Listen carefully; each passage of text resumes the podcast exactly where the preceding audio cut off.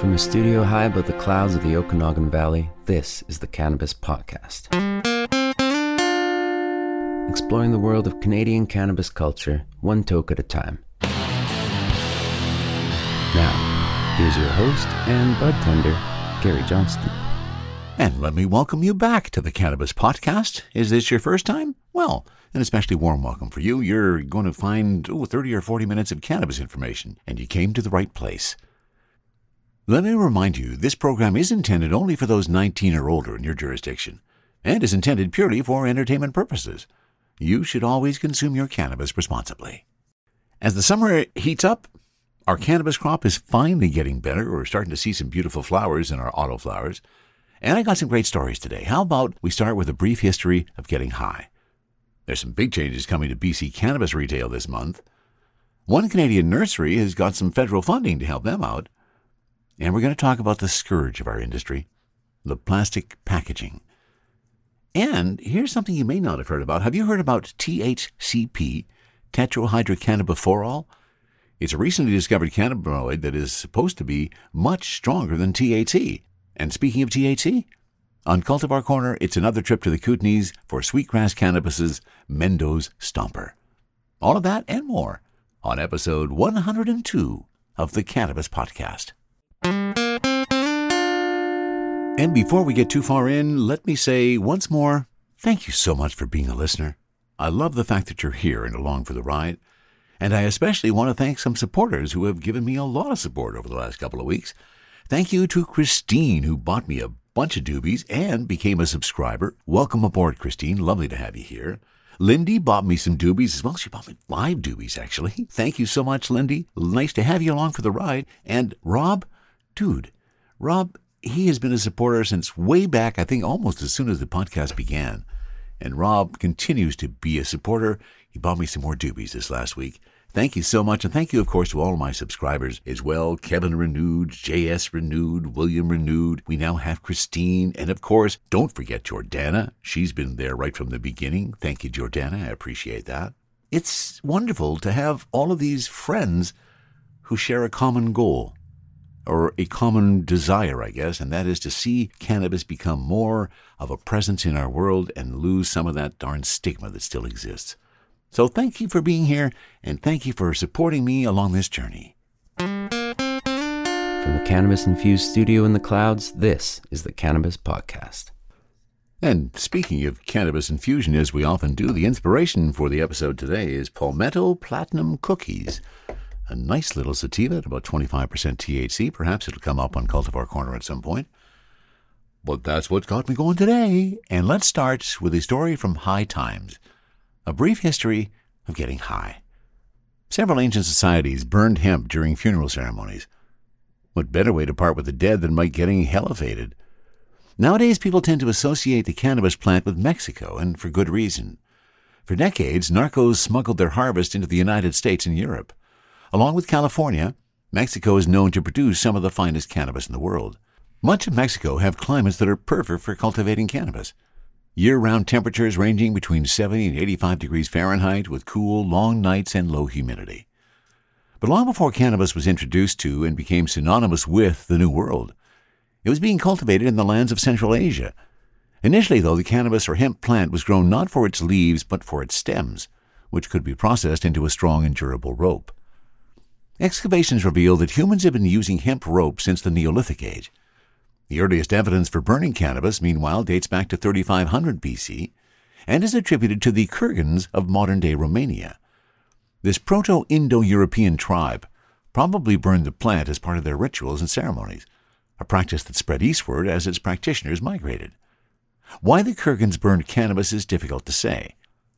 They may well have discovered the plant's psychoactive properties by accident, only to find that the smoke heightened their connection with all things spiritual. The earliest evidence for smoking cannabis comes from the Pamir Mountains in western China. There, in 2,500-year-old tombs, researchers discovered THC residue inside the burners of charred pipes that were probably used for funerary rites. Similar pipes, dated to the 12th century BC, were later found in Ethiopia, left there by separate culture. These devices, compared to pyres, would have yielded a much stronger high. Given their placement inside a crypt, however, it's safe to say they were used only ceremonially, not recreationally. Romans, too, consumed cannabis for their own pleasure, but not in the way you might expect. Like many societies of classical antiquity, they harvested the plant for its seeds rather than its leaves, which were discarded as a waste product. When grounded, the seeds were used in medicine. When fried, they were served up as delicacies during lavish dinner parties. Roman chefs mentioned cannabis seeds in the same breath as caviar and cakes. Galen, the famous Roman physician, wrote that they were consumed to stimulate an appetite for drinking. Nowadays, it's the seeds, not the leaves, that are considered useless. However, the Romans believed they too had some intoxicating properties. Galen adds that when consumed in large amounts, the seeds would send people into a warm and toxic vapor. Cannabis was so widely consumed in classical antiquity that people raised the same questions and concerns we're debating today. The Greek physician Pedanius, for instance, wrote that the plant's spherical seeds, when eaten in excess, diminish sexual potency. Modern-day cannabis users are all too aware of the connection even if they don't eat seeds. As stated by Healthline, cannabis is often associated with side effects that may affect sexual health, including erectile dysfunction. Similar to some psychedelics, the general sense of euphoria generated by cannabis may counteract or override the reception of sexual stimuli. Let's get forward a bit. Recreational smoking became especially popular after the 9th century AD. In the Middle East and Western Asia, the followers of Islam took up the habit for the simple but somewhat amusing reason that their holy scripture, the Quran, forbade the consumption of alcohol and various other intoxicating substances. Fortunately for Muslim stoners, the Quran did not say anything about weed. Of course, they smoked not just any weed, but hashish. Skipping forward again, this time to the 16th century, the century that cannabis arrived in the New World, and for the sole purpose of making rope, no less. Actually, Americans did not start smoking weed until about 100 years ago, when Mexican immigrants entered the country to seek refuge from the Mexican Revolution. For decades, the U.S. government turned a blind eye on this harmless, multicultural, and age-old practice. However, this changed during the Great Depression, when Washington redirected the anger of unemployed workers to their Mexican brethren. After millennia of peaceful consumption, cannabis was suddenly decried as an evil weed, and in 1937 the U.S. became the first country in the world to criminalize cannabis on a national level. The rest at this point in time has now become history as well. And you can read the full article at hightimes.com, and that was written by Tim Brinkoff. A brief history of getting high. And we're going to StratCann.com for our next story, written by David Brown. British Columbia is making some big changes to its cannabis market, moving towards a more streamlined approach to distribution and sales. The changes, announced over the past few weeks, will allow producers to ship products directly to BC retailers, and will allow retailers to deliver those products directly to consumers. The latter change came into force on the day it was announced, July 8th, while the former will become a reality for producers and retailers on August 15th. The changes alone are both steps in the evolution of BC's cannabis market, but combined represent a shift in the industry that could mean much more of an opportunity for BC's smaller, independent growers, processors, and retailers to better differentiate themselves from a market currently dominated by uniformity. With producers able to begin sending certain BC-made cannabis products directly to BC retailers, it could help more small-batch, niche cannabis products make it to retailer shelves, rather than getting lost in a sea of products. Cassandra Wardrop, the general manager of Flora Cannabis with 6 locations in BC, says she and her team are excited by both direct delivery from producers as well as the chance to deliver their own products to their customers with a third-party delivery service. "I think this is amazing. We're really excited," says Wardrop. "Those are conversations that we've been having for a while, so we've been strengthening those relationships with producers for some time now. I think this is an amazing opportunity for BC Bud to shine once again, by being able to source closer to the farm and having regions provide cannabis that's grown in the region. And I think anything that reduces some of those hurdles of dealing with government wholesalers is a positive thing for retailers and for producers." Janine Davis, though, at Joint Ventures Craft Cannabis in Salmon Arm, which handles distribution for many of BC's smaller producers, says the extra logistical steps for processors like JVCC and their partners could be a challenge. In addition to having to take on all the distribution logistics, including handling product returns and recalls, Davis is also concerned that the BCLDB will still take a 15% markup, despite no longer having to handle or store the product. Honestly, I want to be positive, but I can't really see the benefit to our supply chain being tremendous. But the program could still evolve, and we're going to put our best foot forward, and we're certainly going to try and figure out what this could look like and how we can do or what kind of new and exciting formats we can create for the market that the BCLDB might have previously declined submissions for. Dan Sutton, the CEO of Tantalus Labs in Maple Ridge, says he shares some of Davis's concerns when it comes to the extra logistics required. While he can see the value in direct delivery for some small batch products to a limited number of stores, the ease of dealing with a single distributor will likely make more sense for around 95% of Tantalus sales into BC. Direct delivery is interesting, says Sutton. I think it's super interesting for craft.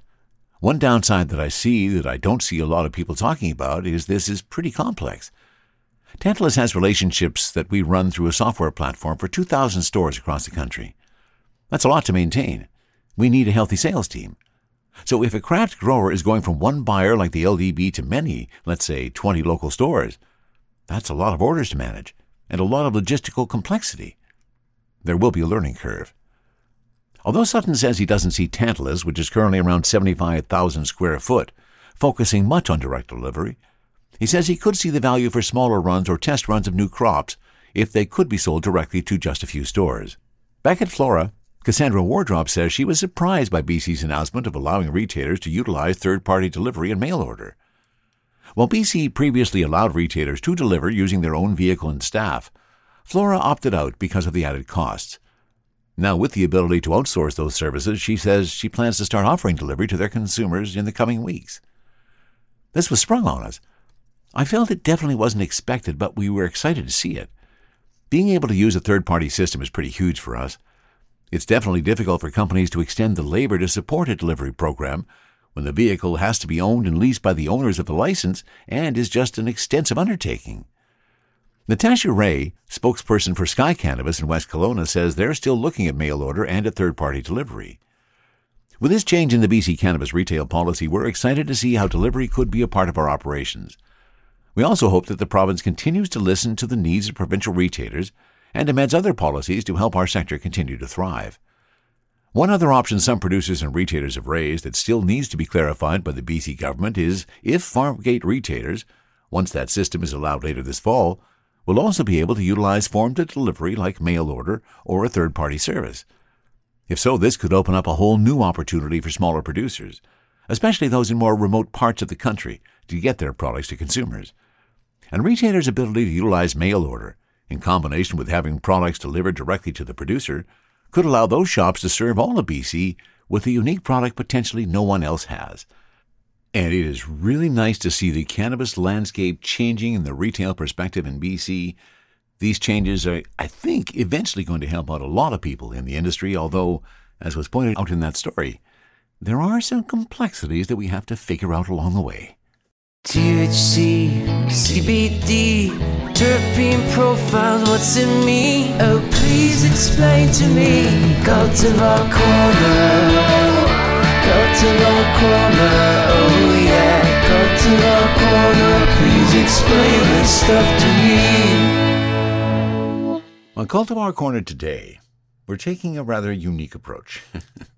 I'm not suggesting this implies there was lack of planning on my part. I was looking into a specific window where I had an opportunity to do this Cultivar Corner, in that the house was mine and there was not going to be any noise and I could get some things done. Unfortunately, in so doing, I didn't have my Crafty Plus charged up. So I will add an insert later where I taste the Mendoz Stomper. So what are we doing? We are heading back to the Kootenays. We did some of their product just a few episodes ago, and that was their mint chocolate chip from the folks at Sweetgrass Cannabis. Today, we're doing Mendoz Stomper, another hybrid. They say the THC is going to be somewhere in that 26 to 29% range, and my THC is sitting at 26.0%, so smack dab in that range. Actually, I guess right at the front of that range. The eighth was three pretty big buds. Really nice looking buds, really love the trim on them. Hardly any sugar leaves visible.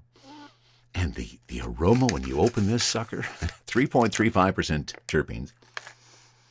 Oh, and what an amazing amount of smell when you pop that bag. The light buds of Mendoz Stomper are light green with pastel accents punctuated with ochre pistils. Well, I think it's time we pull up the jeweler's loop and let's see if we can see some of that magic. Now, I'm not... Ochre, I guess, is kind of green, isn't it? I think that's what the color of ochre is. My new jeweler's loop, let's take a peek. Oh, my goodness. I just love diving right in there and seeing all those frosty trichomes. Let me see those ochre. Yeah, okay, there's some of those ochre pistils. Wow. This is just so frosty. I love the looks of it. So each nug is packed with an overpowering sweet to floral aroma that leans towards its Mendo lineage. Expect to encounter a robust and zesty nose of musk and gassy chemical like fuel. Oh, there is a lot of gas in that one. And yet, that gas on top of it, there's those sweet and floral notes. Is that farnesene? Is that the magical one that's bringing all those delightful aromas there? It has a sharp, sweet, and sour note that points to an intermingling of berry hints and citrus rind. The taste to smell transition is spot on with this one, and the effects are quick to take hold. Oh, the smell to taste transition, well, let's give that a try. The other thing I really noticed about this is they're very sticky. Once you get that bud broken up, it sticks to your finger really well. And you can pull that up. I always like sticky weed. Of course, I generally just like weed, don't I? Before we take a taste, let me also give you a bit of a discussion on the label. So Nasco is the guy responsible for marketing and all the other stuff at Sweetgrass Cannabis. Probably does a whole bunch of other things, too. He popped into the store a week or two ago to say hi and introduce himself. Really appreciated getting to meet you, Nasco. And we had a bit of a chat, I guess previously to that, about the labels that they have been using. This is their first batch that went out the door that I have in my hands, the Mendoz Stomper. And we've spoken about before with their previous cultivar that there was little information on the label. They're a new company. They're just getting started. Their second batch of Mendoz Stomper hits the stores sometime in August. I'm going to be really curious to see whether they have adapted the suggestions that we made, and we've added those components to the label that tells us the farnesene, or rather the terpene levels, and the total terps. That will be interesting to see. So once again, I will be adding a little piece where we can get the true taste of Mendoz Stomper. Once the Crafty Plus gets up to proper temperature, we'll insert that here. This is probably also a good place to tell you the lineage of Mendoz Stomper, or genetics, or Mendo Breath, plus OZ Kush and Mac Stomper. Mendo Breath, OZ Kush, and Mac Stomper are the three genetics. They come from a breeder called Sunken Treasure Seeds. The aroma sweet, floral, musk, and gas. And the flavor sweet, sour, berry, citrus, and fuel. The Crafty Plus is ready to go. Let's see what Mendoz Stomper tastes like.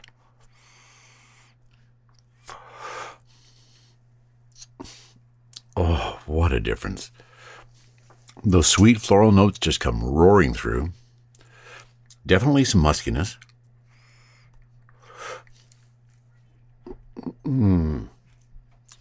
Oh, very smooth. Very smooth. And interestingly enough, I find there's just a hint of the gas when I'm in the Crafty.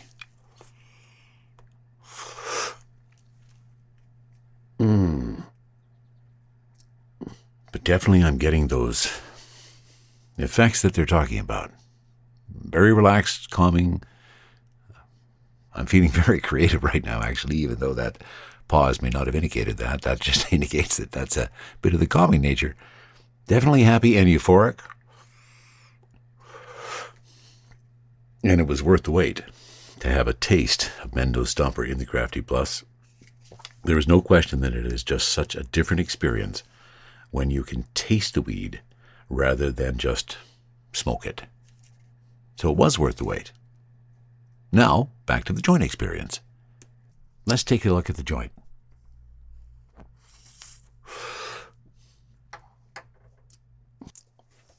Mendoz Stomper, a hybrid sitting smack dab in the middle between an indica and sativa. The taste to smell transition spot on with this one, and the effects quick to take hold. And we're testing that out with the joint. Now, what effects are we looking for? How about relaxing, calming, creative, happy, euphoric? Is it possible to have all five of those in one particular instance? Now, as is typical fashion for me with the joint, I'm not getting a lot of taste notes. Really interesting to see the comparison with the Crafty Plus as I add that in. But very, very smooth. I'm not feeling any harshness in my throat as I bring that in. The ash is coming off nice and white, drops off really easily. So a very smooth smoke, and the effects, there is that happy euphoria coming up to my happy eyes. Not real deep, but enough to know that they're there, and kind of right where I want to be today. That's why this one appealed to me, being that smack dab in the middle indica and sativa hybrid, where I'm going to get some of those sativa euphoric and happy notes, and then it's going to move into some relaxing and calming nature as I get into some other things today. I've been really impressed with the work that the folks at Sweetgrass Cannabis and the Kootenays have been doing. I wanted to try a second of their cultivars because I so enjoyed the mint chocolate chip, and I have to say I'm equally impressed with the Mendoz Stomper. Beta-myrcene, farnesene, transcaryophylline are your three predominant terpenes, and the terpene total 3.35%. Hopefully the new labels will have some of that information on it. If you want to support craft cannabis, grown well in the Kootenays, grown in living soil organically, then maybe you should try Sweetgrass Mendoz Stomper. I don't think you'll be disappointed. This is one of those times where I felt I needed to do a follow-up because I've gotten really high in the interim. The joint and the Crafty Plus were kind of mixed up in reverse order and fall on top of one each other, and as you can hear, it's had a pretty big impact. I was trying to do something on the computer and realized that I was all messed up, and I thought, oh, I guess I'm really stoned. So be prepared. There could be a bit of a climb that occurs to you after you stop smoking, so maybe take that low and slow approach. And we're going to MJBiz Daily for our next story, written by Solomon Israel. Saskatchewan cannabis nursery Mother Labs' recent success securing $1.8 million in federal funding shows how Canada's cannabis industry can benefit from government financing at a time when capital is scarce. It's smart money, and it'll be truly helpful for us to grow and expand throughout the prairies and throughout Western Canada. Brian Bain, CEO of privately held Mother Labs, told MJBiz Daily. Public records show that cannabis business funding, in some cases worth millions of dollars, has been made available from a range of Canadian federal government bodies for applications including business development, expansion, and research. The investment in Mother Labs from federal agency Prairies Economic Development Canada, Prairies CAN, was announced in late June alongside funding to 10 other Saskatchewan businesses. Selling equity or raising funds from a private lender is particularly difficult in the contemporary cannabis sector, Bain said. Money is not easy to get for us right now, and it's not easy to get for anyone in the space, he explained. So when it comes, you have to take it. And it was definitely in line with where we were as a company at our growth stage, Bain said, adding that this was the second time Mother Labs applied for funding. As a nursery, Mother Labs supplies licensed Canadian marijuana producers with starting materials and helps them source and manage cannabis genetics. If a grower has a genetic, let's say it's dirty or they don't want to grow it for a few years, we can take that in, store it, help them manage it, and give it back to them, Bain explained. Mother Labs government funding comes in the form of an interest-free loan meant to match funds from the company, Chief Financial Officer Jeff Barossa wrote in an email to MJBiz. Barossa said the nursery has a 3-year window to execute its project using the funds, followed by a 5-year repayment period. The loan is interest-free as long as payments are made on time, he wrote. CEO Bain said Saskatoon-based Mother Labs will use the money to expand into British Columbia, as well as investing in automation and hiring new talent. He described the application process as quite arduous, particularly in the fast-changing cannabis space. They need detail in terms of where the capital is being utilized, what the plan is, how it benefits the province, how many hires it will involve. There's a lot of information. a lot of due diligence we have to go through to really be able to accurately predict the future. Nevertheless, Bain believes the funding application process was roughly as much work as applying for funding from a bank, and he noted that a bank might be a little less risk-tolerant. This is definitely something to help emerging businesses, he said, adding that banks typically want a sure bet. Prairies CAN is one of 7 regional development agencies that fall under the portfolio of Canada's Federal Innovation, Science, and Economic Development Ministry. Other ISED regional development agencies have funded cannabis business initiatives as well. A spokesperson for the Atlantic Canada Opportunities Agency, another regional development group, said applications for funding are judged based on criteria including compliance, economic benefit, and agency priorities. Agencies also evaluate potential recipients' technical and financial management capacities, as well as their ability to deliver the proposed project activities. The biggest Canadian government contribution to the cannabis industry listed on the Open Government Portal is nearly $5.4 million from Prairies CAN to Alberta-based PBG Biopharma to increase manufacturing capacity, lasting from 2022 to 2025. A Prairies CAN spokesperson recommended companies visit the agency's website to learn about the funding programs, as well as ISED's Business Benefits Finder to search for government support opportunities. So it's nice to see the federal government providing some funding for some of these cannabis companies to just make our industry a whole lot better. And it sounds like what they're doing with Mother Labs is going to help them penetrate into the BC market, and I see that as a good thing. Exploring the world of Canadian cannabis culture, one toke at a time. This is the Cannabis Podcast. And we are off to 420intel.com for our next story. Did you know that one of the most hyped up cannabinoids to hit the hemp market in recent years has been THCP, tetrahydrocannabiphorol? Trust us when we say the hype around THCP is thoroughly warranted. This is potentially the most potent cannabinoid in all of the hemp plant, with a strength thought to be 33 times stronger than regular THC. Yes, 33 times stronger. However, because it's so new, there's still a lot to learn about it. What is THCP, and what makes it so special? Tetrahydrocannabiphorol is a naturally occurring cannabinoid that was discovered only in late 2019. A group of cannabis researchers uncovered it by accident when applying the more advanced chromatography-based analysis methods as a sample of the hemp plant. That being said, this is a completely natural cannabinoid that exists in hemp in very, very trace amounts. It's not a synthetic cannabinoid, and it has been in the plant since the plant's existence, despite us only knowing about it recently. The key thing that makes THCP such a fascinating cannabinoid is how it appears to attach to CB1 receptors in the brain at about 33 times the rate of delta-9 THC. Basically, it offers some pretty powerful effects that can put other cannabinoids to shame. No offense to delta-9 THC, delta-8 THC, and delta-10 THC and the like. THCP products are the pinnacle products on the market. Has THCP been researched? We're glad you asked. Yes. THCP is a cannabinoid that has been studied by researchers. This paper comes from the same researchers who first discovered the cannabinoid, but because the cannabinoid has been around for less than a few years, there isn't a lot of material available to learn more about it. Fortunately, the research conducted by the initial team is surprisingly thorough, giving us a lot of necessary information about the cannabinoid's relationship with the body's endocannabinoid system, a number of potential properties, and its potency. Tetrahydrocannabiphorol is a cannabinoid that, like others, regulates various functions of the body to work toward getting us into homeostasis. But without a doubt, the main purpose of THCP is recreational. Its high is estimated to be about 10 times as intoxicating as delta-9 THC, meaning it can get you exquisitely high. THC products are said to offer a very euphoric high that can include uplifting qualities to mood in a powerful way.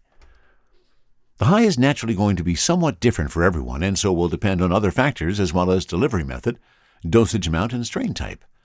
Aside from that, we should point out that this may not be the best choice for someone who has never taken any psychoactive cannabinoids before, because it is so potent.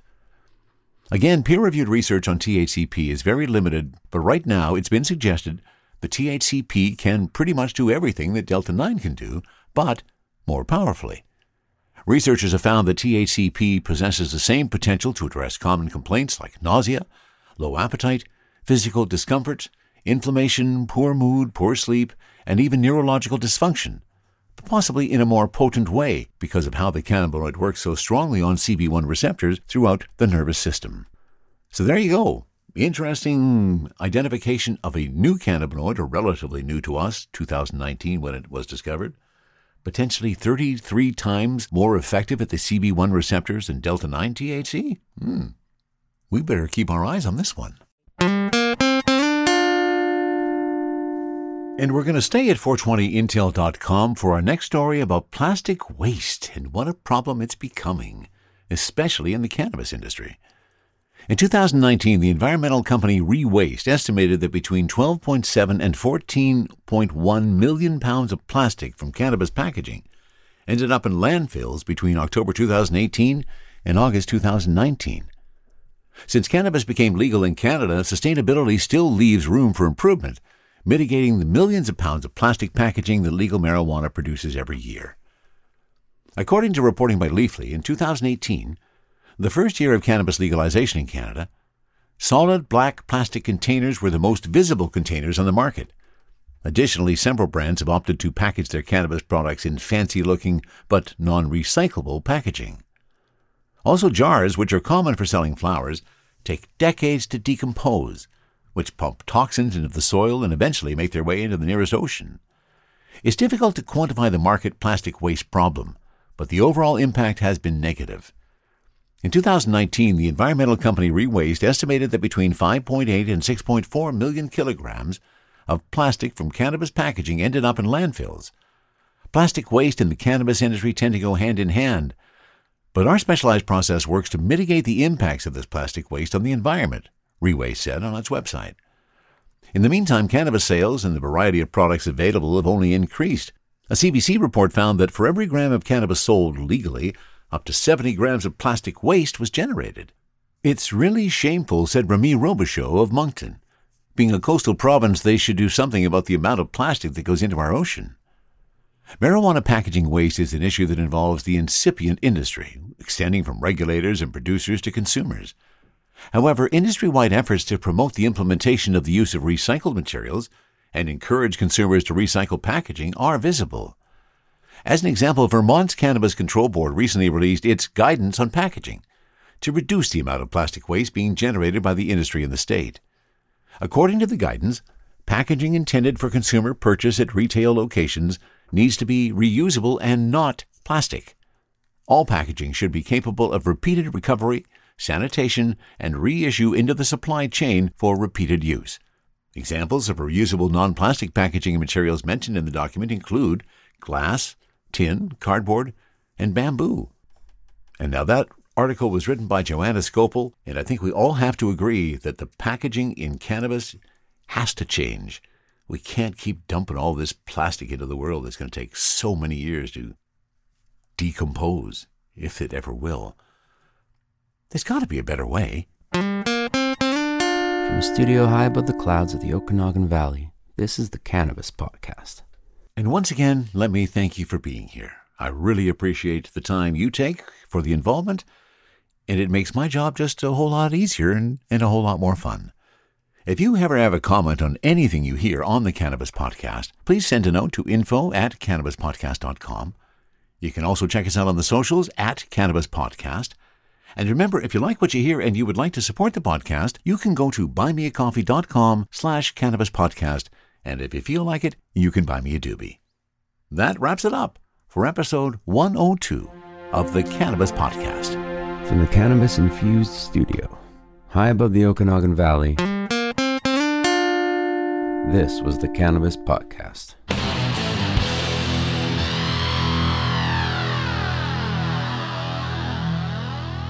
Thanks for listening to today's show. To check out more great cannabis podcasts, go to podconnects.com. Here's a preview of one of our other shows. Hey everyone, it's Ryan from the Cannabis Connoisseur Podcast. If you're looking for ways to utilize cannabis to keep you healthy, strong, and sharp, come join us every Wednesday where we dive into the best ways to use cannabis to optimize your life. Topics include cannabis and athletics, cannabis for productivity, cannabis for anxiety, cannabis for a healthy immune system, and so much more. If you're a curious connoisseur, this show is for you. So please head over to our page, and we're looking forward to seeing you this week. Bye.